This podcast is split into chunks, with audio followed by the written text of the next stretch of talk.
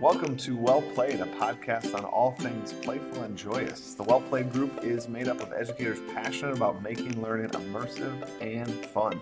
Today we have John Meehan. Uh, John, if you could introduce yourself, you are new to Well Played. We're super excited to have you here. Uh, give us a little uh, rundown, a little bio. Sure. Um, so my name is John. I'm an instructional coach and an English teacher at a high school, a private Catholic high school um, in Arlington, Virginia. Um, this is my eighth year of teaching, and um, I've been always involved with like student-centered classrooms. I, I actually was a, a teacher, career changer. I know you come from advertising. I came from marketing, um, so it's, it's really similar. Um, and I and I didn't know how to do the teaching thing, but I knew how to engage audiences, right? So I figured, well, lead with engagement. Uh, and so from my first day in my first classroom, that was always my my guiding mantra. I actually started in the uh, the public schools in Prince George's County, Maryland, which are some of the uh, lowest performing schools in the country. Um, so I was working really on the front lines of the achievement gap, trying to find ways to get kids engaged, finding that a teacher's passion could really be infectious through the classroom. Um, and so putting it in language and in, in terms and uh, accessible ways that kids could understand was really great for my standardized test scores. So I've always done little, uh, I guess, dribs and drabs of, of, of gamified stuffs. Uh, but it's t- taken me a long time to kind of come around on this idea of a full-on gamified, gamified classroom or a, a gamified pedagogy, because I uh, I think eight years of instructional uh, coaching and teaching, so now I'm, I'm in charge of professional development and things like that. Sure. Um, there's a lot of there's a lot of people promising you those silver bullets in education, right? And I and I have to, as part of my job, be a skeptic because there's a lot of snake oil salesmen just looking to kind of, I don't know, it's the next great thing that really doesn't have have academic grit and rigor to kind of move. So that, yep. that's kind of my long story of how I got here. Yeah. So, I mean, I love this topic today because, uh, well, I mean, I think one, it's important to be reflective on what we offer students and what we put in front of them. And I mean, this is, I always say to my students, this is their one time to do sixth grade social studies. Uh, this is my one time of teaching them, and I want to make sure I'm putting forth kind of the best best I can offer them. So, I mean, I think it's good that you have that sort of skeptic eye. Um, but on the other hand, too, I think it's important that we evolve and we like try new things.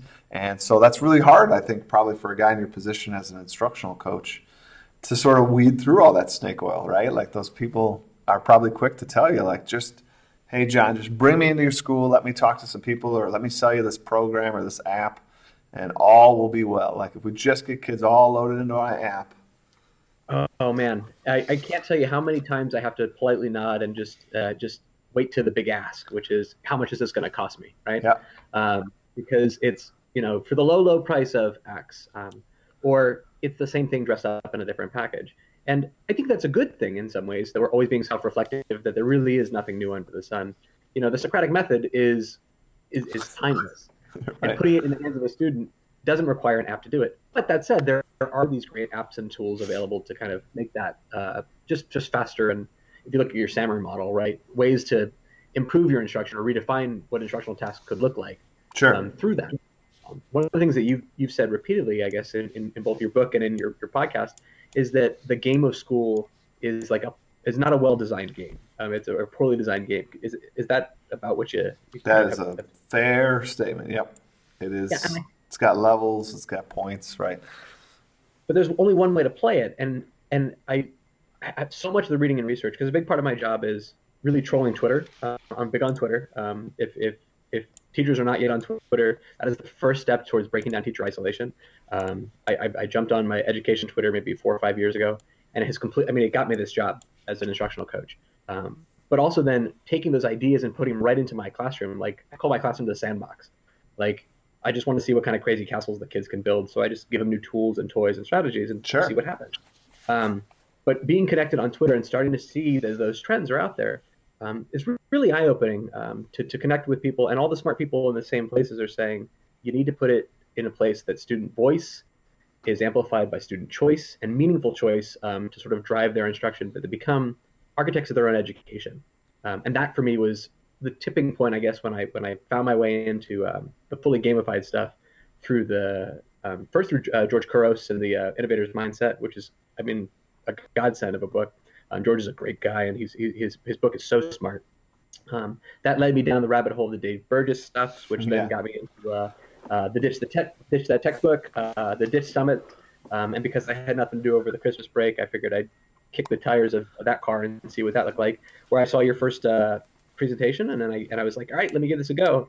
You picked up a new uh, a convert to the XP Lab. Yeah. Um, I, I had a chance to read your book, and uh, over a long flight, uh, I think it was to Austria or Germany. I was like, all right, I'm gonna do this. I don't know what it's gonna look like, but it's time to jump in, man. That's Um, awesome. I do remember getting that tweet when you're like, I'm in the airport and I'm like reading your entire book. Yes. Um, so the good thing about international flights is there's not much else to do other than read books that you downloaded.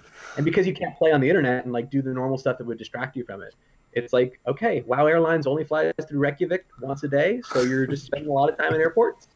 And uh, XP app was a, was a was a, a page turner enough for a read. And then I think by the time I contacted you about having connected with it, I probably read it through twice. Um, I went back and read George book, George's book uh, two or three times, and I had a chance to meet him in uh, the Virginia ASCD. He was the keynote this year.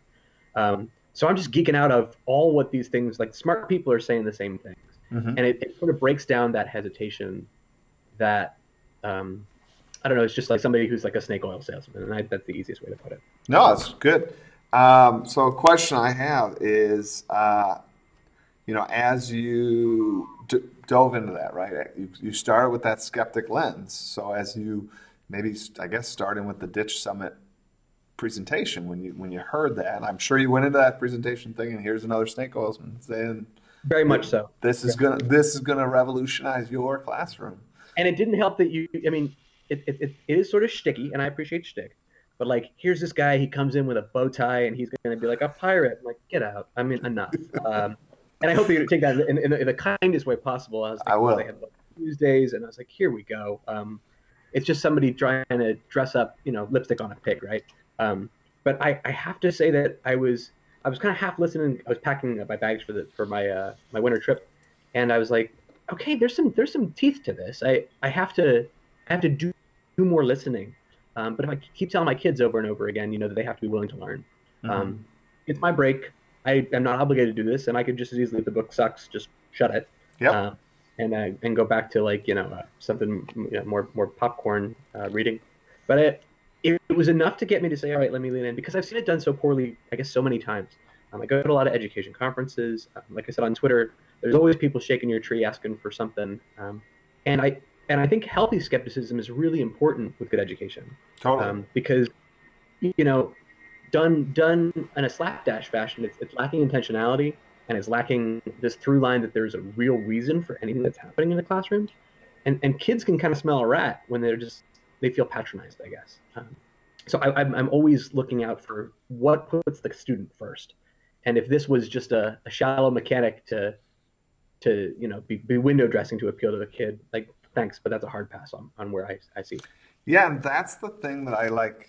I don't know. I really try really hard to put out there, and I love the XP Lab community because these teachers are running with, I think, meaningful, well-intentioned, well-designed game mechanics that are elevating the students and the learning. And uh, it does it does hurt because there are lots of you know cheap gamification out there, and sadly it's the stuff it's the most accessible so it's the most done and then it puts so many people off they're like well you know i've tried class dojo and you know i was just giving kids points every day and i don't want to be that guy just giving points yeah i don't want to be that guy either like that doesn't work right? Um, and I think what was was transformational. So I landed after your book, and I had George's book, uh, and I'm working with these things in tandem. I had read read uh, Greg Toppo's book. I think he's a writer for USA Today. He has a, a book called um, "The Game Believes in You." Uh, it's about how digital play can make our kids smarter. Um, and I had a chance to see him present at a conference uh, some time ago. So I was I was always kind of this was on the back burner. Um, but his book is talking about. I, I love the title. The game believes in you. Um, you cite Zelda a lot as, as i a- do as it's one of my favorite games Oh my gosh! Like um, I, I can't I can't say how many times I've played that game through, and then immediately after I'm done, I want to go right back and play it again. i know it's just so Um, good Like if To Kill a Mockingbird is the perfect book, this may be the perfect video game. Um, there's just so much it does right, right? Um, but I love the story about uh, how when creating it. Um, so first, as an English teacher, that the, the Zelda princess is inspired by Zelda Fitzgerald. I love it.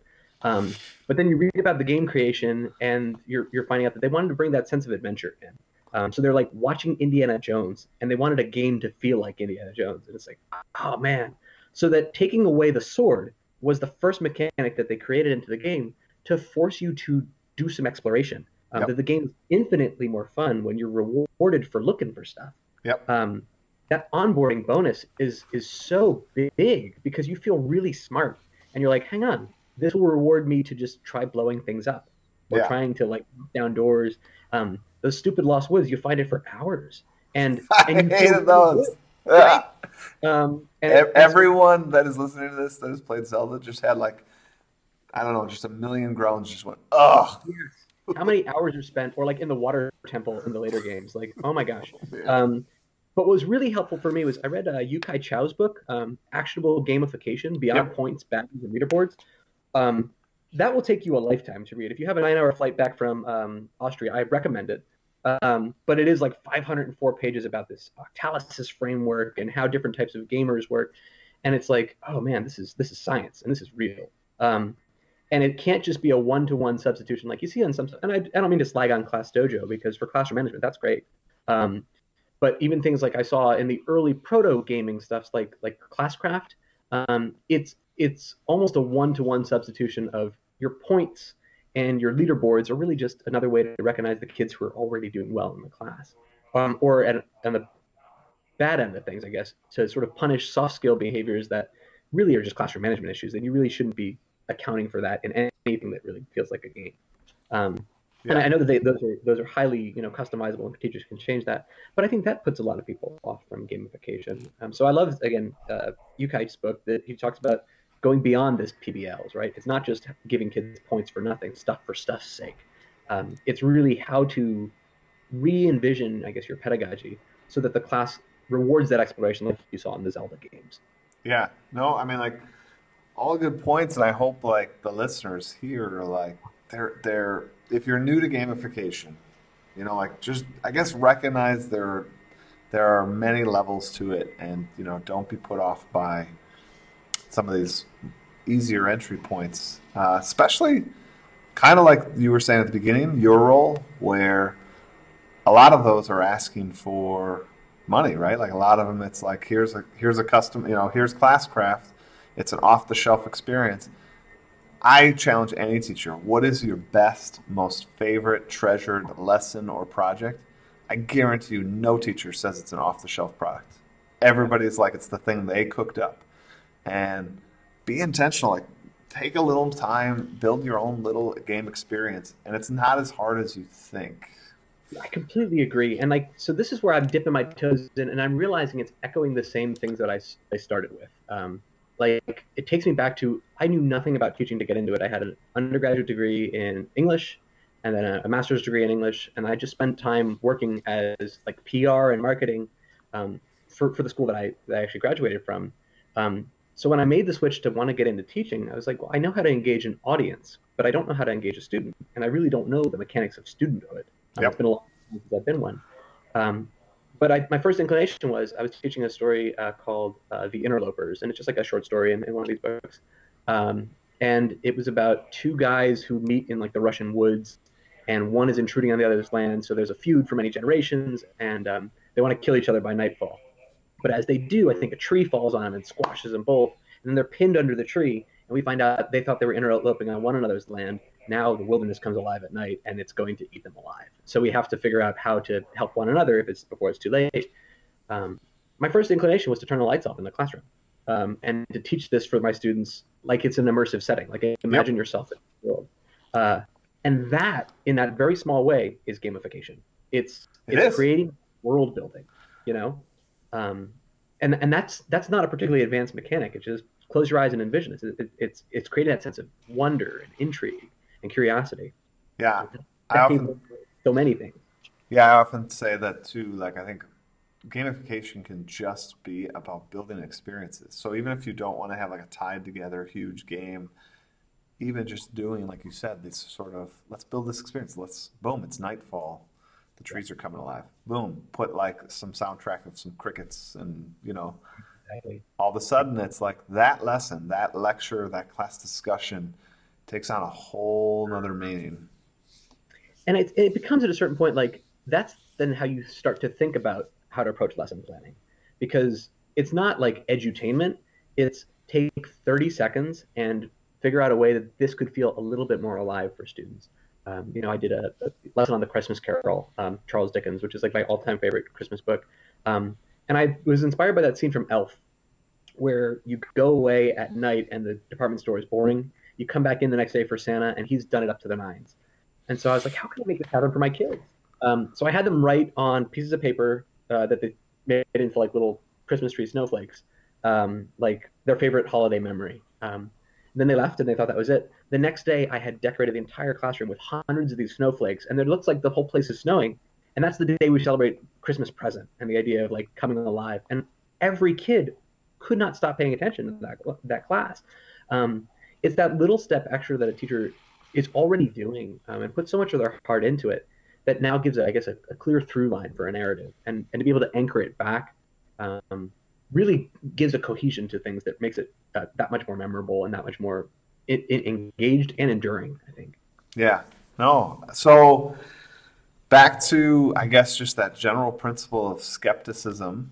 Sure. Uh, what have you?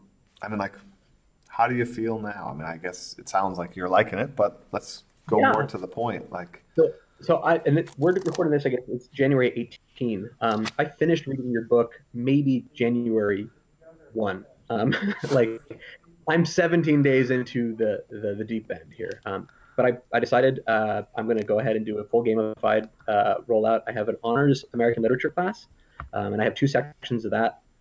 So we started yesterday, um, and the skepticism I think is now what I I'm so happy and so thankful that I come from a skeptic viewpoint because then immediately I'm finding it has to be bulletproof if anyone has any questions.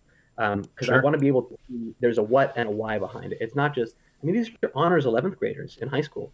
Like, there is a big um, risk if this doesn't work. And it can't just be, well, we're playing games, we're rolling some dice and figuring it out.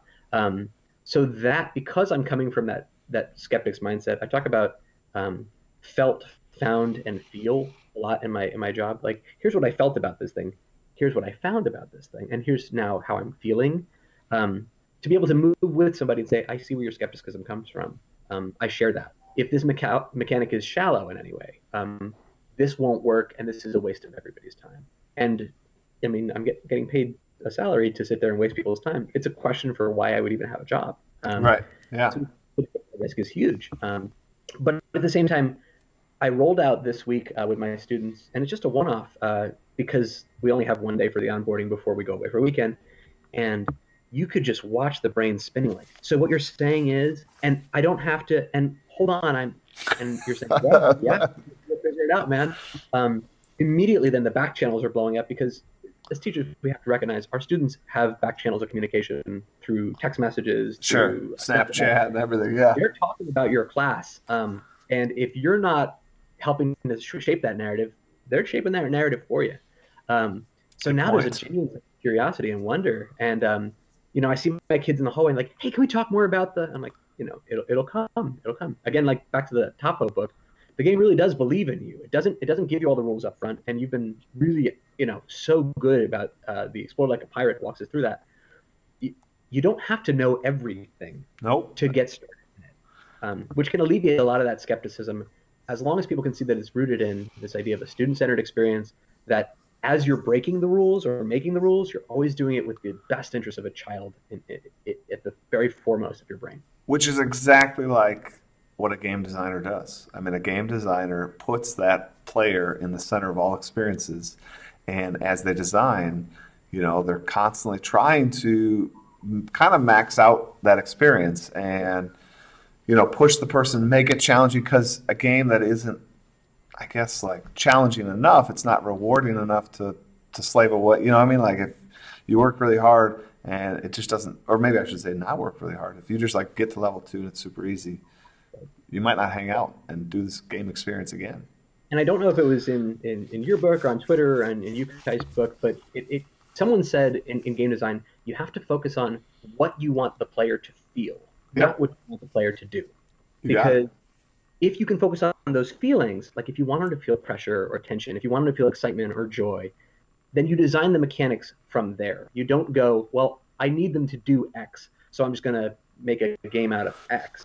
The thing that the thing I found like since doing this is, I mean, that strikes right at the heart of it, right? Because as teachers, yes, our job might be to communicate a certain set of content or standards or whatever general life principles, but the reality is we we teach human beings, yeah. right? You know, like I the, the, the, we're not teaching a bunch of file cabinets that we just have to put these folders in. So you know when you when you aim at the feeling, when you aim at the emotion, um, you what you're doing you're connecting right? You're connecting as a as a human being to another human being. And i guarantee you if that is the center of your instruction you are going to be a successful teacher.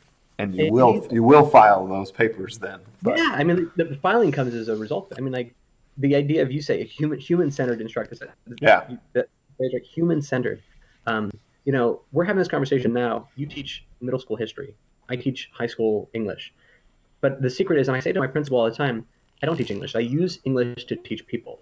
Um, and yep. you use the game to get people excited about learning. And and and I know that again, back to the skeptics, there are people who say, "Aren't you doing too much? Aren't you dressing it up?" Like the real world isn't like that. And I hate that phrase, "the real world," too, because for these kids, this is their real world. Like this is their everyday. This is their hopes, their dreams, their aspirations, their fears, their struggles. And to tell them the real world is the main character's name on page X of a book is, really quite insulting to their their experience. Um, but the world outside of academia is using gamification to very real numbers across the board. Something like oh yeah, seventy percent of Fortune 500 companies. I saw an article in Fortune magazine are using some sort of gamification that because something as simple as like rewards points or frequent flyer miles, something like giving levels of circles of like you know the gold circle the bronze circle when you give monies to stuff or when you come to a banquet or a gala it's themed in a certain way like that's all gamification in very small ways and that's what the real world looks like. Um, so to tell students who are children that they're not allowed to have that level of fun when that's being built into the same things that incentivize adults um, from the most successful companies in the in the planet you know i just can't rectify that and i think it's important to, to make your way through that wall too no, I mean, good it is a good point, but uh, I mean, it's so true though. Like the the real world is using it. In fact, school is. I, I mean, you're now you're maybe you are getting my snake oil salesman here, but like schools schools are the ones that are way late to the party. Like I, have said it before. I don't think that every classroom should be a gamified experience. You know, blah blah. But like right now, I think that it's. I feel safe in saying it is happening in like one one thousandth of a percent of schools in the United States. So like that's too low though. Like like we we can handle a little more gamification in education. Um, but also to that that story you tell, uh, I really like the idea of um, getting. Oh, sorry, lost train of thought there. Getting people to recognize that. Uh, the real world, I, I just hate that phrase, the real world isn't that way. Because you know what? The real world is what we choose to make it. You know, like I love my job. I love going to work. I, I do get to be creative. I do get to think outside the box. And you know what? I am an adult. I am living a real world. I, I, I, have a car. I have a house. I, I got stuff, right? And I'm loving my life. Like, and I get to do these creative I, things. I was on, and like this plane story is, you know, just a small example. Like I'm on a plane and I don't have access to index cards or like a proper notebook. So I just bust out my iPhone and I just start taking notes on all these books I'm reading. And it then turns into like ideas for player types and ideas for side quests and ideas. Yeah. And I, I, take this and eventually turn it into a Microsoft Word document or a, a, Google Doc because we live in the future. Um, and I got 50 pages right there, you know, and it's written on an iPhone. Um, there's just so much stuff that the the traditional way was one way um, and that's not a bad thing at all. I think I don't think every classroom should be gamified. I don't even think that 50% of classes should be gamified, um, because I think that there are certain things that it presupposes. You have to have an outstanding relationship with your students. You, they have to trust you and trust that process. Um, they have to know, know that they're safe to take risks in your classroom, and that those risks will be rewarded with new knowledge and with new questions, not with penalties and punishments. Um, having said that, if you have those things as a baseline, and so many young educators and so many uh, millennial educators, which is just even younger than, than my generation, I'm, I'm a little older on the end of the millennial spectrum. Um, more and more, this is the language they're speaking in their classroom. This is the type of thing that can really work for them. Yeah. And I think that that's really empowering to, to know that, that you really have tr- tremendous agency to make moves happen that resonate with, like you said, I'm an adult, I have a car, I have a house, I, I love my life, and I'm allowed to make up my own rules. Well, you know what? We can do the same thing with this. Who says it has to be played the same way it was?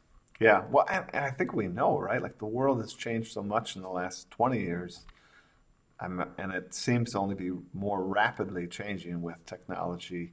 So I'm pretty certain the world these kids will grow up and live in will, will be markedly different than the world we grew up in. So to, to make the comment like the real world doesn't work that way, like ah, that's so pedantic. That's like not like not va- valuable comment to make.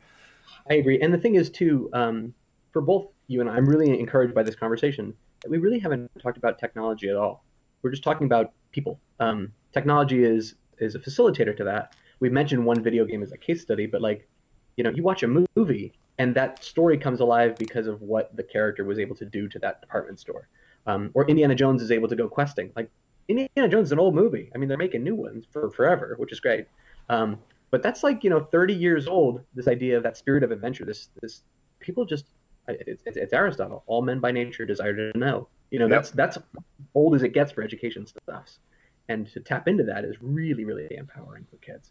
Yeah, and I I don't know. I just for me and my style and who I am, I have never had a, a greater connection and and as you described, like kids talking about things in the hall, thinking, and just that that palpable excitement and enthusiasm. And I think it's because you have invited students to truly be not just a participant in your class, but like truly like a member, right? Like you you made them part of the game um, and part of the experience, and in a, in a way that I don't think happens outside of gamification because you're now building a like we said a, truly an experience whether it's just that light off experience or a well thought out and constructed like level system that they move through. And you co-create together right? I mean i think about that that disney movie moana um, about being explorers what I, I loved it. Like the first 15 minutes is like the story of every educator's life. We want to sail beyond the horizon but we're so afraid. Um, that that that theme song is like the village believes in you like you can do it, man. Um, I don't know how this game will go. I don't know how this chapter will unfold. You're writing it with me, and I think that that empowering moment where you say, "Look, I have the pedagogy piece of it, but you have the gameplay mechanics. You'll figure it out, um, and we'll learn it together." Um, I think that to be able to give that agency to a, to a student, um, that that makes you want to come back tomorrow because the class will be fundamentally different if you don't show up. Um, who doesn't want that in their classroom? I mean, who doesn't? you know, how many times does a student go through the day and never talk or never have their voice affect the nature of a conversation? And if you ask them that question, I think you wrote in your book, um, like, would the day have been different if you weren't there? And they're like, nope, not really. Nope, I don't know. That, that can't be true in an era of 24 7 news media, Snapchats and news feeds and Facebook and Twitter. Like, we need to do better. Yep. No, it's so true. And the world they live in is so much faster. So to to be at school, there's definitely a strength in moving slow and being intentional. But like we could probably move a little faster in certain areas so that students feel a little more connected to the classroom. Um, and I think uh, gamification is one of the ways to do that. There are other ways, obviously. Absolutely. But, um, well, John, it is uh, that time. It's reflection time. We're at. Uh, 28 minutes here, and we want to just uh, be respectful of these people's prep periods and drives to work. Um, so, you ready for today's quote? Yeah, let's do it, man. All right, this one comes from a little known uh, mathematician, Albert Einstein. Uh, you should look him up. He's a good guy. Uh, his quote really fits, I think, today's topic. Uh, blind belief in authority is the greatest enemy of truth. How does how does that ring in your ear today? Wow. Um, so this is good. Um, and, and, that you lead with Einstein, it's really hard to like challenge that, right? Um, um, yeah, I mean, I can't say that he hasn't done infinitely better. Um, but to point to somebody who's a certifiable genius, and say the reason why uh, you're able to do what is different is because you try it. Um, that you step outside of uh, the norms. You know, there's that quote about those who say it can't be done should stay out of the way or stop interrupting those who are, who are doing it. Yeah, um, exactly. This, I think, this idea of this is the way we've always done it with the air quotes is is the single most damaging thing um, if it's not rooted in good data, good research, and good um, finger on the pulse for where culture has to be. Um, I'm I'm not saying throw the baby out with the bathwater. I'm not saying you know reinvent wheels, but I'm saying is there a better way that can be can than it can be done? And if the answer is yes, do we not owe it to ourselves and to the next generation of learners to to to take that on as as a, as a, as a you know a teaching is a vocation. It's not just a job. Like we don't do it for the money. Um, we have to we have to challenge them to be self uh, motivated and, and and to challenge us even on things.